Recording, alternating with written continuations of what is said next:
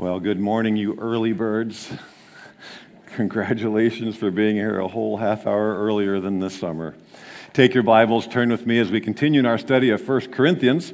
We're in chapter 12 and the first 11 uh, verses. Page 931, if you use the Bibles here, 931.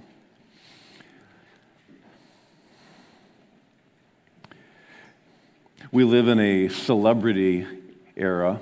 I suppose every season and stage of history has had them.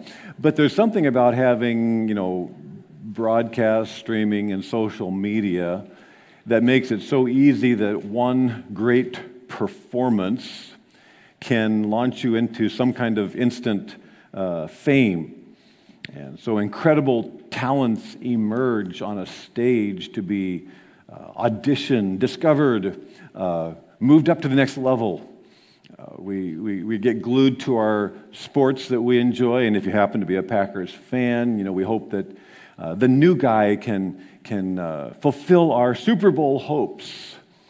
Um, it's like we all long to be amazing, and so we try to live vicariously a little bit through others, it seems. That uh, I can align myself with that team or that person, or that must really be amazing. So, as Christians, of course, we don't think that way, right? Or, or does sometimes church become just another place that we um, observe or even judge greatness, and where we would even long to be, you know, one, have one little piece of greatness ourselves in, in maybe the church family, stand out uh, some way. So, um, this, this morning in these verses, Paul begins a section that is like a, a, a mini series within his whole big letter. The mini series is about spiritual gifts. Chapters really 12, 13, and 14 are, have a lot of focus on spiritual gifts. And, and spiritual gifts are essentially that God has given. Um, each believer some, the ability to do something well that others may not have. The ability to do something well that others may not have, spiritually, that is. So, so is, is, is, is Christ just endorsing the celebrity mindset? Sadly, it seems like what was happening in the church of Corinth in the first century was that they kind of saw it that way, that, that uh, their spiritual gift could become a platform for some kind of little piece of, of their own greatness. So, spiritual gifts, which are a huge blessing from God, actually had become a big problem in Corinth. So, to introduce that in this passage, as he opens up this subject, verse 1 says, Now about spiritual gifts. That's kind of the, the hallmark way that, that Paul's like checking off a list, the things I got to write to the Corinthians about. So he says, a, this, this one's about spiritual gifts. So, what does he do in this introduction? Basically, it seems what he does is he explains why we are given spiritual gifts. And the first reason in verses 1 to 3 is that we are given spiritual gifts to exalt Christ. In other words, not ourselves, but to exalt Christ. Now, as we read these three verse, verses, we kind of have to see even how they connect because to us they might even seem like what does verse 1 and 2 and 3 even have to do with each other? Okay, now about spiritual gifts, brothers, I do not want you to be ignorant. You know that when you were pagans, you may have the word Gentiles, it means when you were unbelievers, somehow or other you were influenced and led astray to mute idols. Therefore, I tell you that no one who is speaking by the Spirit of God says, Jesus be cursed. And no one can say Jesus is Lord except by the Holy Spirit. So, spiritual gifts, idols, cursing Jesus. Oh my, what is going on here? Um, obviously, there's some kind of problem to, to be able to say these kind of things. It sometimes surprises me that, that God didn't give up on the church of Corinth.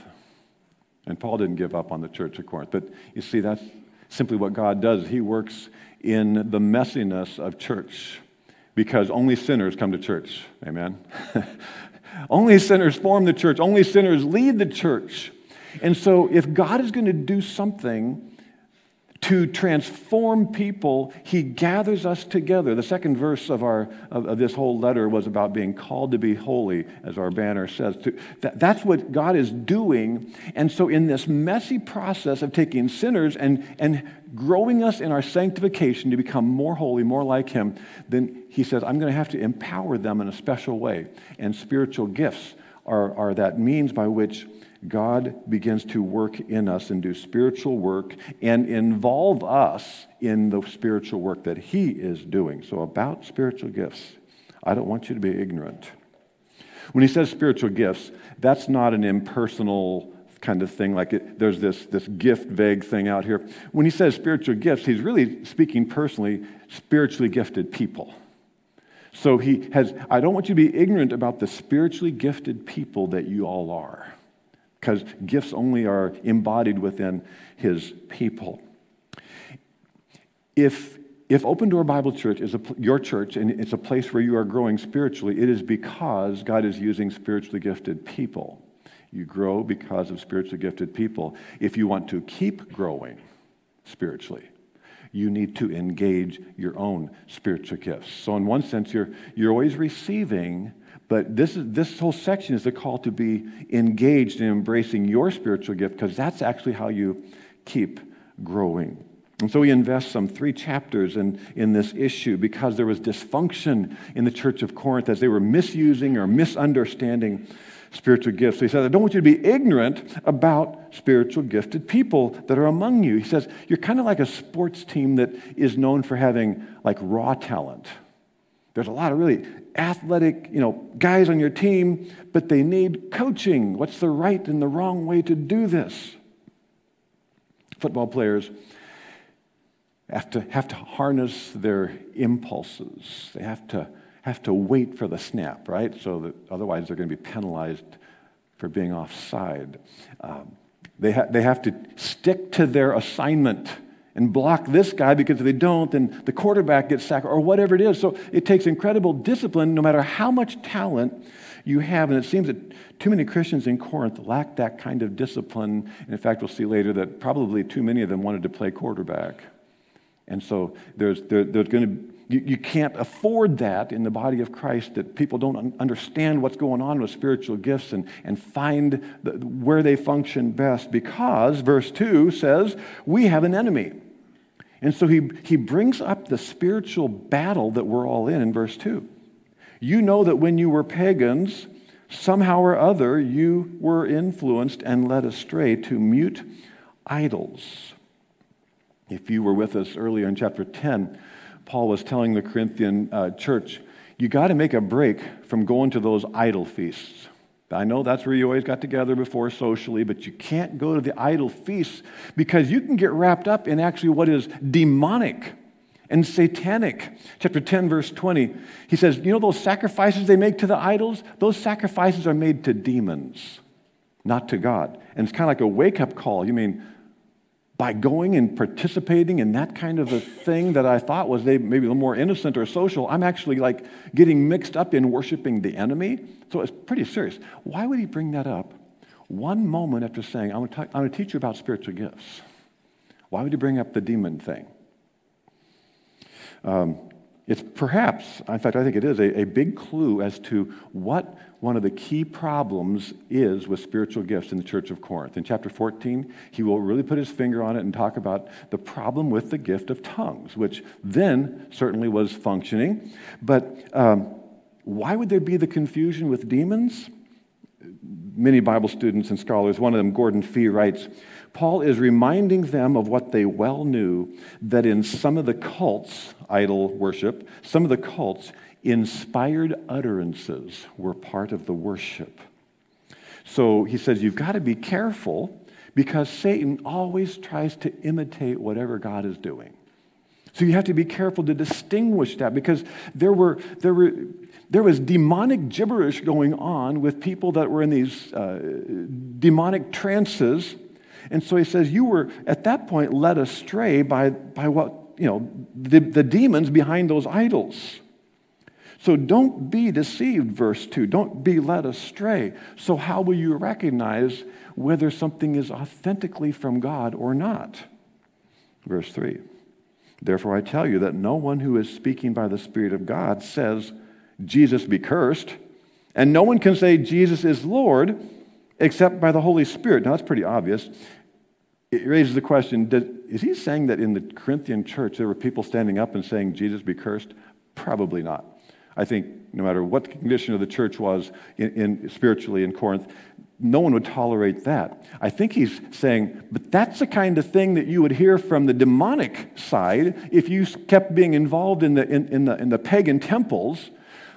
If there are spirits that are speaking through people there, they're going to say stuff that is in direct opposition and absolutely contradictory about Jesus Christ. John the Apostle, a couple decades later, would write to the church it was still a problem. Dear friends, do not believe every spirit, but test the spirits to see whether they are from God, because many false prophets have gone out into the world. This is how you can recognize the Spirit of God. Every spirit that acknowledges that Jesus Christ has come in the flesh is from God, but every spirit that does not acknowledge Jesus is not from God. In other words, does not acknowledge that Jesus Christ is God in the flesh. There is so much today that is spiritual. And we can easily be drawn to something because it sounds spiritual. It's about God. It's about whatever. And, uh, or people may show up at our door and it sounds so close to what we believe. And we even ask them questions and they say things like, you know, we believe that Jesus is the Son of God. And they actually mean something very different because they believe that Jesus is something less than God. So, a great question to ask whenever you wonder, where's this person or group coming from, is to ask the question, do you believe that Jesus Christ is God in the flesh? That he is actually God come in the flesh. And if there's any hesitation on that, he says, don't, don't follow him. You'll be led astray. Satan has always tried to imitate God, to be close to God, to include enough truth that we would fall for the error because the error is what he's all about. Um, Moses, if you recall in the book of Exodus, if you've read about Moses taking the people out of Egypt, he went before Pharaoh and said, Let my people go. And he did some of these signs like throwing down his staff and becomes a snake. And, and the first couple of plagues, did you ever notice that the magicians of Egypt were able to duplicate some of the signs and some of the plagues. Not all of them. Eventually they, they fell off and they couldn't, they couldn't compete anymore. So, what were those magicians doing? Second Thessalonians 2 9 and other passages, when they talk about what the miracles, quote unquote, that Satan does, calls them false signs and wonders. Fake. Fake. They, they, are, they are amazing tricks, is what they are, not real miracles. One of my theology professors in seminary, uh, Norm Geisler, uh, called Satan the super scientist and master magician because he does not have infinite power. Only God is the creator. Only God has infinite power. So he made the distinction that while only God can do the supernatural, Satan can do the supernormal. In other words, Satan can really fool us. He's smarter than us, been around, you know, a long time, longer than we have. I am like the perfect audience for a magician because I, I don't have a clue what's going on. It doesn't even really bother me. I just enjoy being amazed and tricked, okay?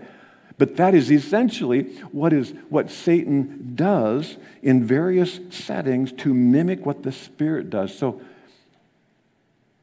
what Paul is saying is let's look at the truth core. What do they teach? What do they believe? And bottom line, end of verse 3, does it exalt Jesus Christ?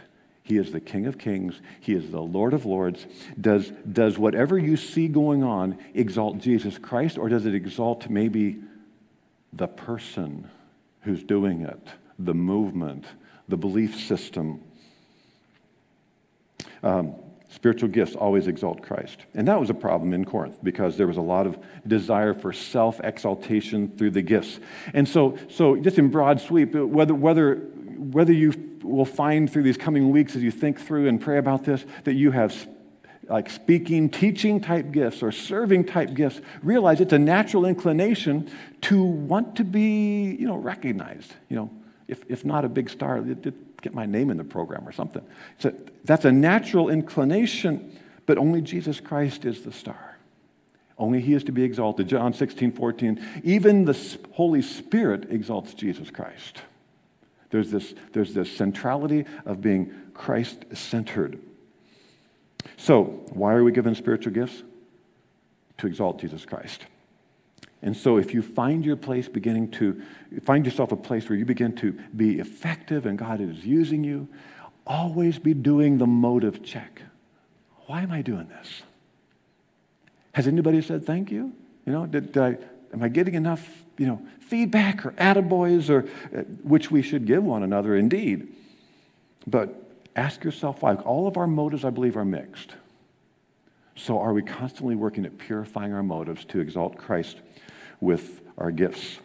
Reason number one for spiritual gifts is to exalt Christ. Second reason, verses 4, 5, and 6, he gives different spiritual gifts to do all he wants to get done.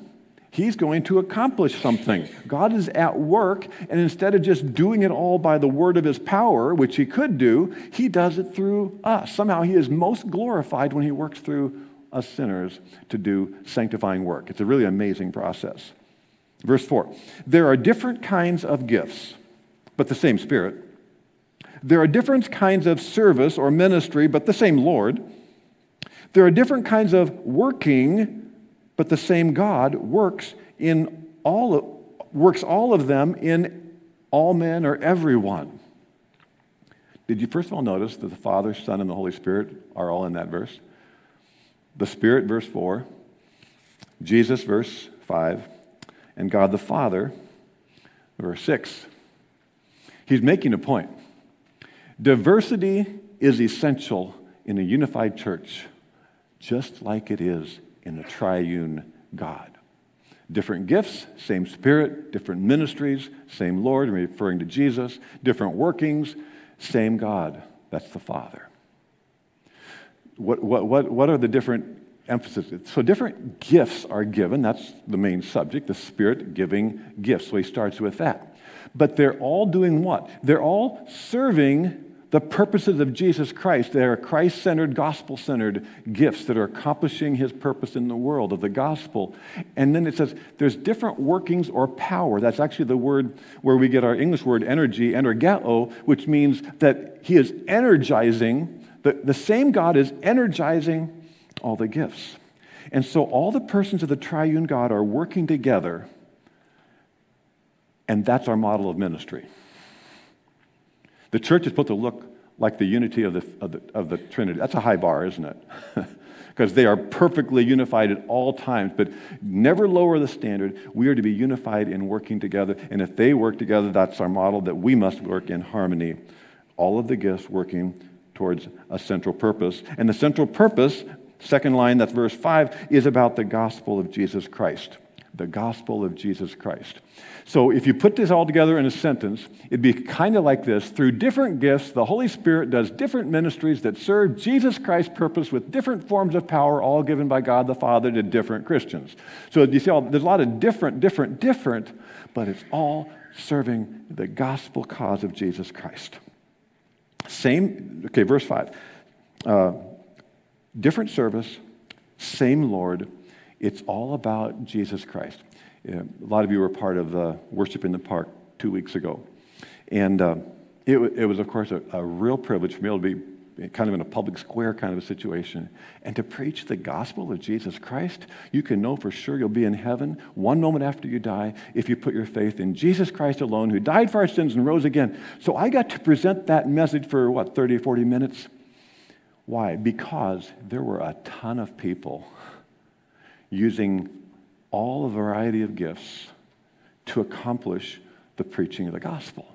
I think we had like nine teams and, and various people on different teams, and, and, and everybody was doing what they are gifted to do so that we could have the ministry of, the, of Jesus Christ and the gospel. You don't want me doing face painting. Mom, what did he do? you don't want me plugging the cords in, or oh, the sound system won't work. So everybody works together.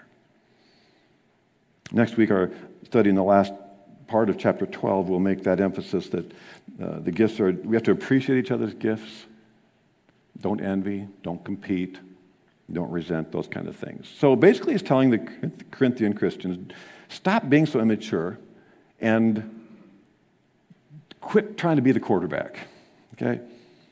We can, we can almost see already that knowing the, the, the church and how much they struggled with this unity and, and relationship things, can you see why when you start talking about spiritual gifts, he's, he inserts basically into that study, verse chapter 13, the love chapter. Because if you're going to take all these different people who see things such a different way, and they all are going to kind of think that their ministry is the main thing or whatever, boy, you're going to need a whole lot of love.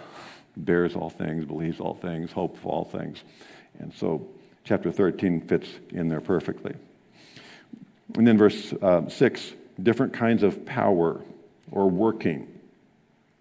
But there's the same God doing it. So, uh, you know, as, as, our fall ministries uh, begin uh, today, uh, so yesterday or whenever this week, there were student build teachers pre- preparing lessons or setting stuff up and there was there's people today who were had made the coffee and there's people who are, are going to serve the snacks and there's welcoming and ushering and all but all of it, it to make an eternal difference it has to be something different than just doing a community event because god wants to do something eternal through our serving and it's not just what happens here on Highway LL. It could be you're, you're, you're, you're caring for a, an, an, elderly uh, friend, uh, a preschool child, uh, praying for someone's health, or making a meal, or helping someone move, or whatever it is. But for it to have an internal impact, it's empowered by God because God's plan is to work and use every believer.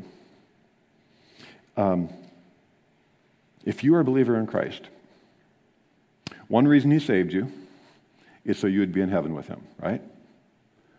But there's a serving reason or reasons for which God saved you, and that is for what you do on earth before we get to heaven.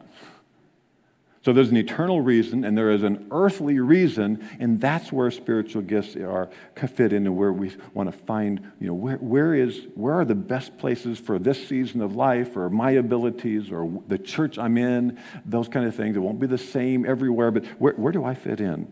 And so do you know if, if your gift is engaged? I, I know that's a tough process, um, and we're all at different places in our own spiritual life and, and, uh, and, and even physical life. And sometimes you might think, well, you know, I don't know, it just doesn't seem like it's, I fit into things that they need according to the bulletin or, or something like that. And uh, that's okay. Then are you praying for where you do fit into the body of Christ?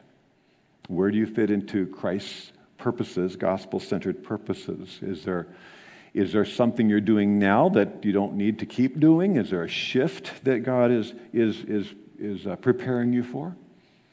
Is there something that God says you, you really need more preparation to be effective in this? So, so maybe you need to go to a Bible study because you've been kind of using that excuse. I just don't know the Bible good enough to teach kids or, or, or whatever. Well, you know, there are Bible studies. And I mean, I, I, one time I had somebody tell me, well, I don't go to Bible studies because everybody there knows more than me.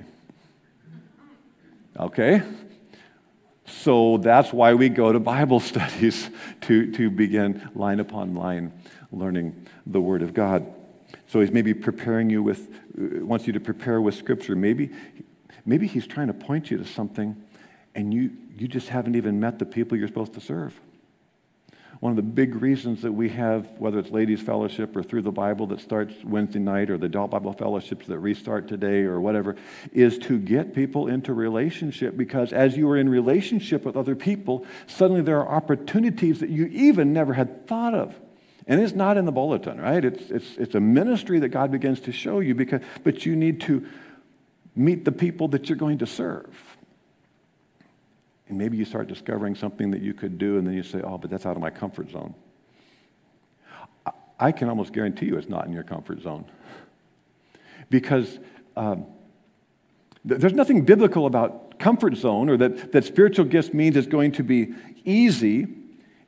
Otherwise, why, verse 6, would we need the working of God? Why would we need the energy of God if, because of our skills and expertise and personality and resources, we could do it ourselves?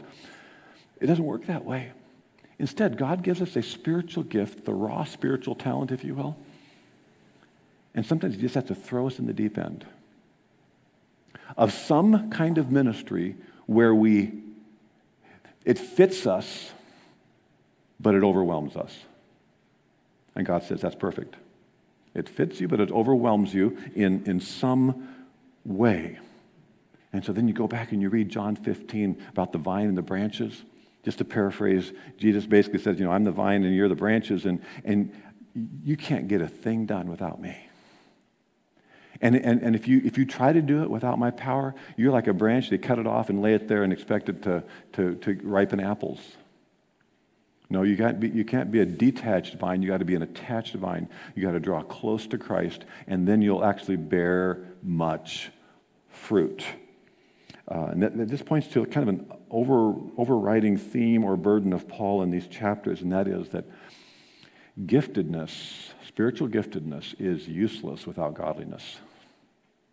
Uh, you got to draw close to Christ, and, and godliness is more important than giftedness. So if you, if you jump into something and you find yourself powerless, perfect. Then God's power will begin to rest in you, like Paul said in 2 Corinthians. If you find yourself in some kind of ministry and you're um, discouraged, well, God can encourage you, and usually God uses people to encourage you. So you have to be connected to the body. So you get into ministry and you find yourself really frustrated at, at, at certain kinds of people, right? So what, then what do you need? Well, to use the gifts of the Spirit, you need the fruit of the Spirit.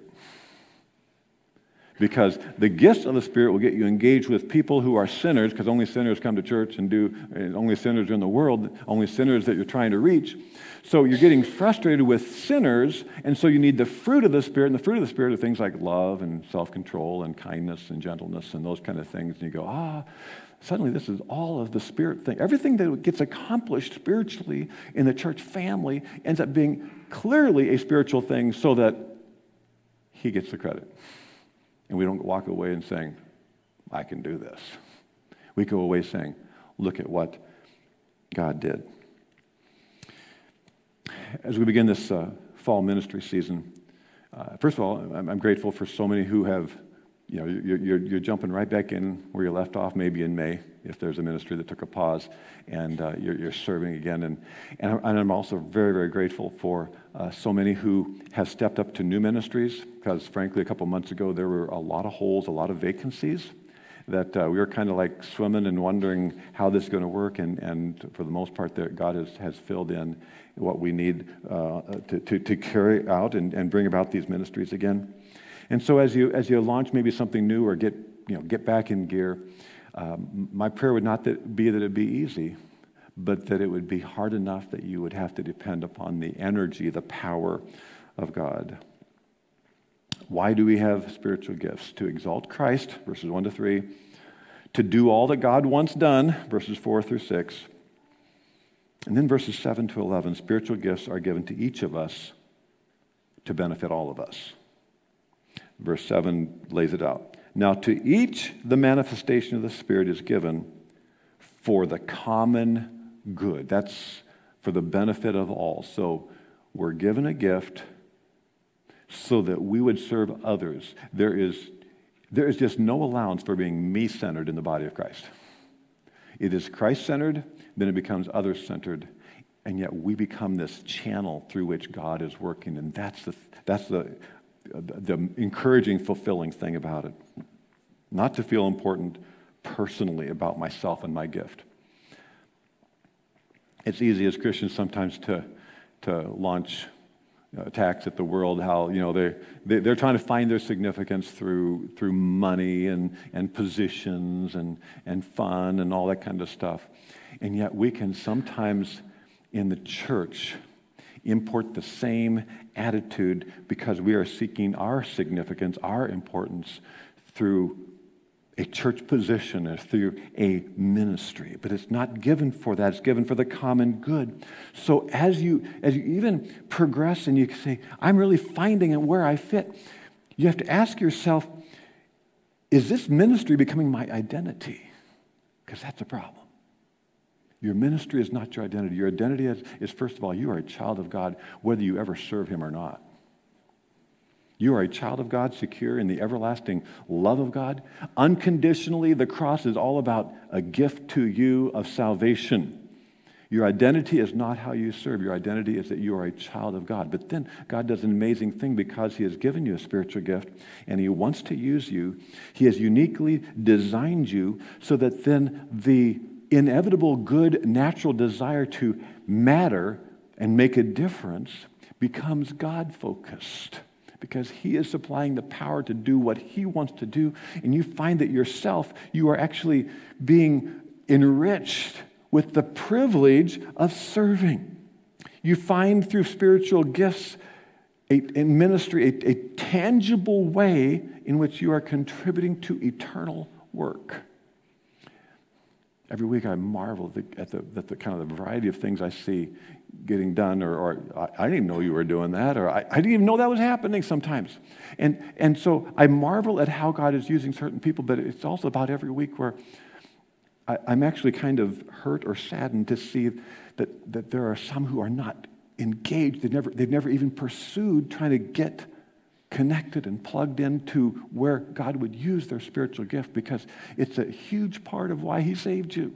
And, and He meant to use you in the lives of others in different ways. It's why, it's why we even have church. There's obviously one, one reason that we gather is to worship together. There's something uh, just amazing about being together, uh, worshiping together with music, praying together, hearing the Word of God together. We, God calls us together to worship together, but also to work together. And, and, and, we need to balance out the worship and the work because both of them glorify God. And they're, they're like these, the two hands of, of how God is at work in us. Otherwise, if it's just about like this experience thing, you can really do that on YouTube. And in fact, if, if you worship through YouTube, you can pick your pastor. Here you're kind of stuck with, you know, me and Nate.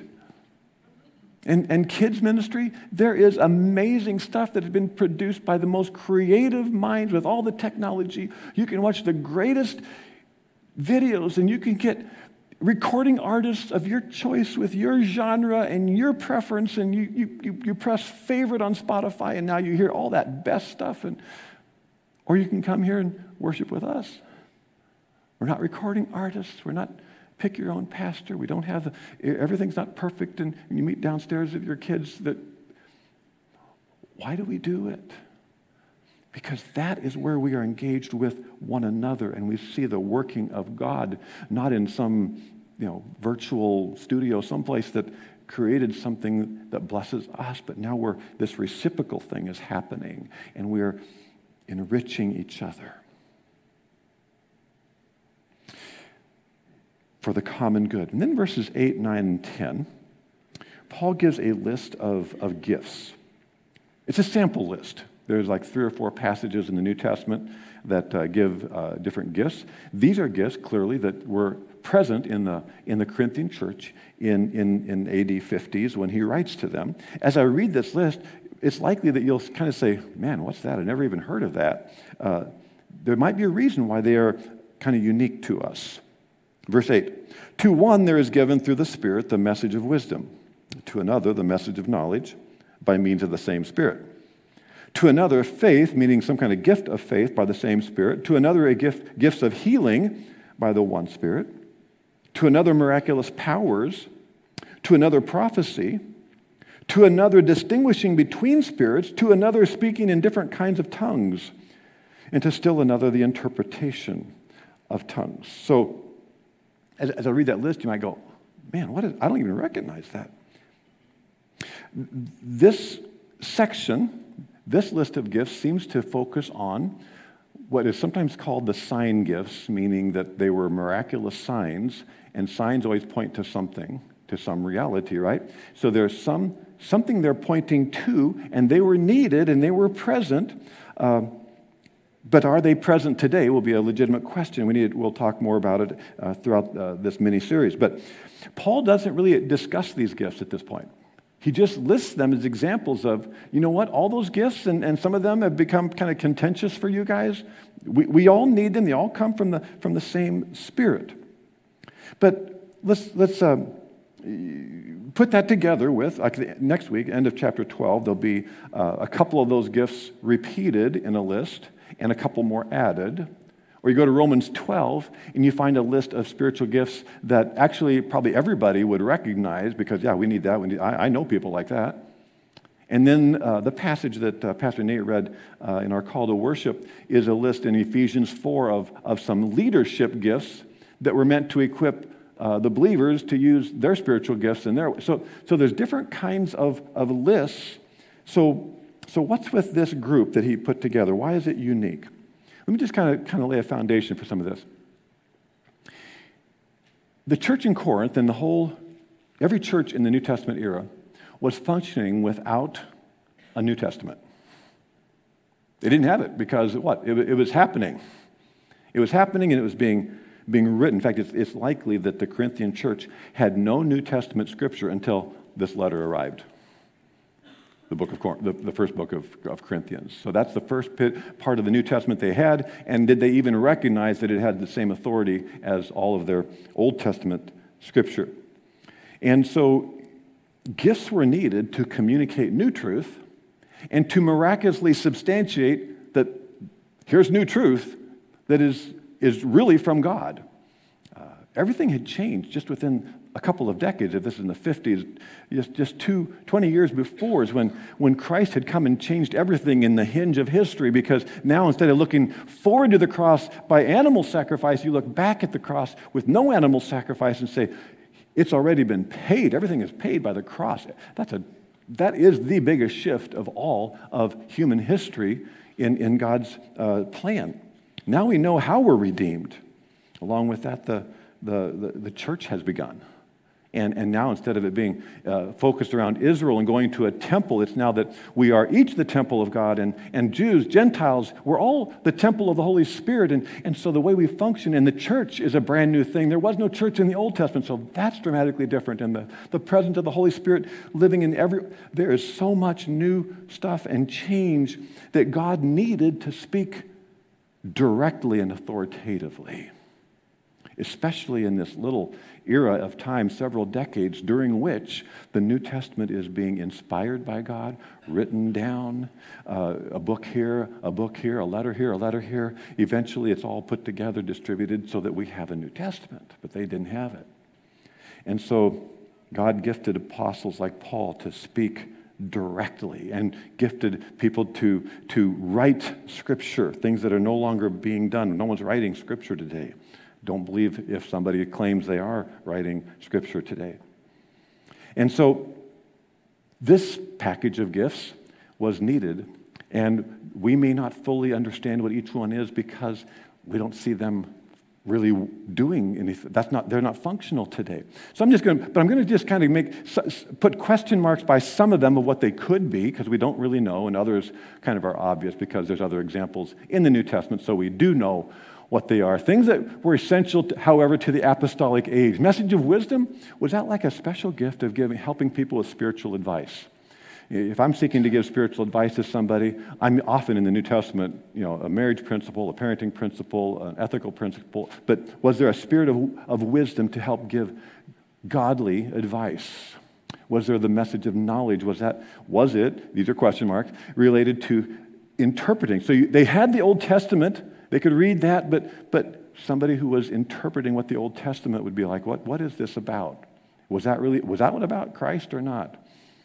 Special ability to trust God. That they were facing a lot of persecution. They had a lot of obstacles, and they needed some people to say, "No, we can trust God. We can, you know, like take the land of Canaan back in the Old Testament."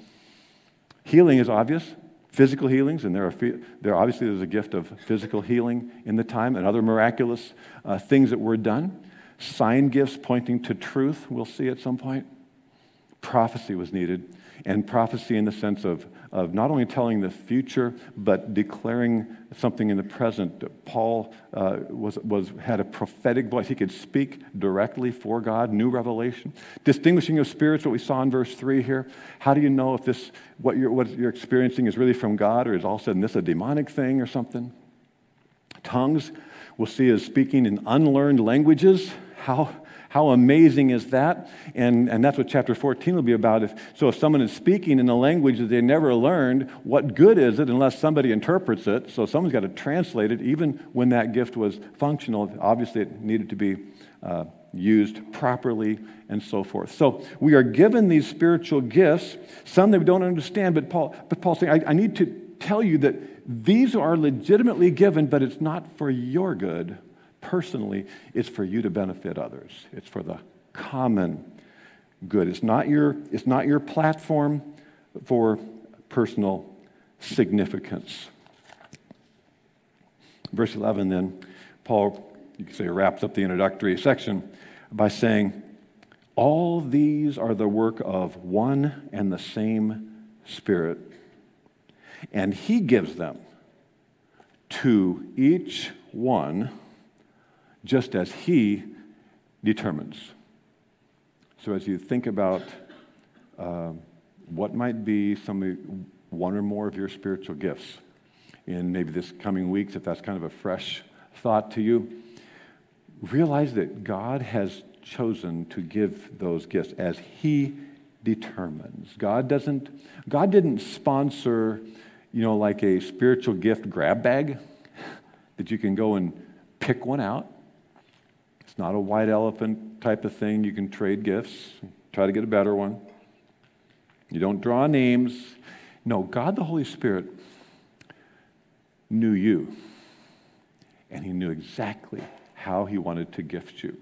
There were no mistakes in the giving of gifts. Ephesians chapter 1 says that God chose you from the foundation of the world. So as you came to faith in Christ, realize God was at work until you heard the gospel and believed. But he, he knew you from when he created the world. In chapter 2 of Ephesians, then says how we are saved by grace through faith, not by works. So where do works fit, in? Ephesians 2.10 says, but he has designed you to do good works. So you're saved by faith alone, in Christ alone, but then he says, he designed you to do good works that he had planned beforehand. So when he knew you and created you, he says, and there are some good works that I want that person to do.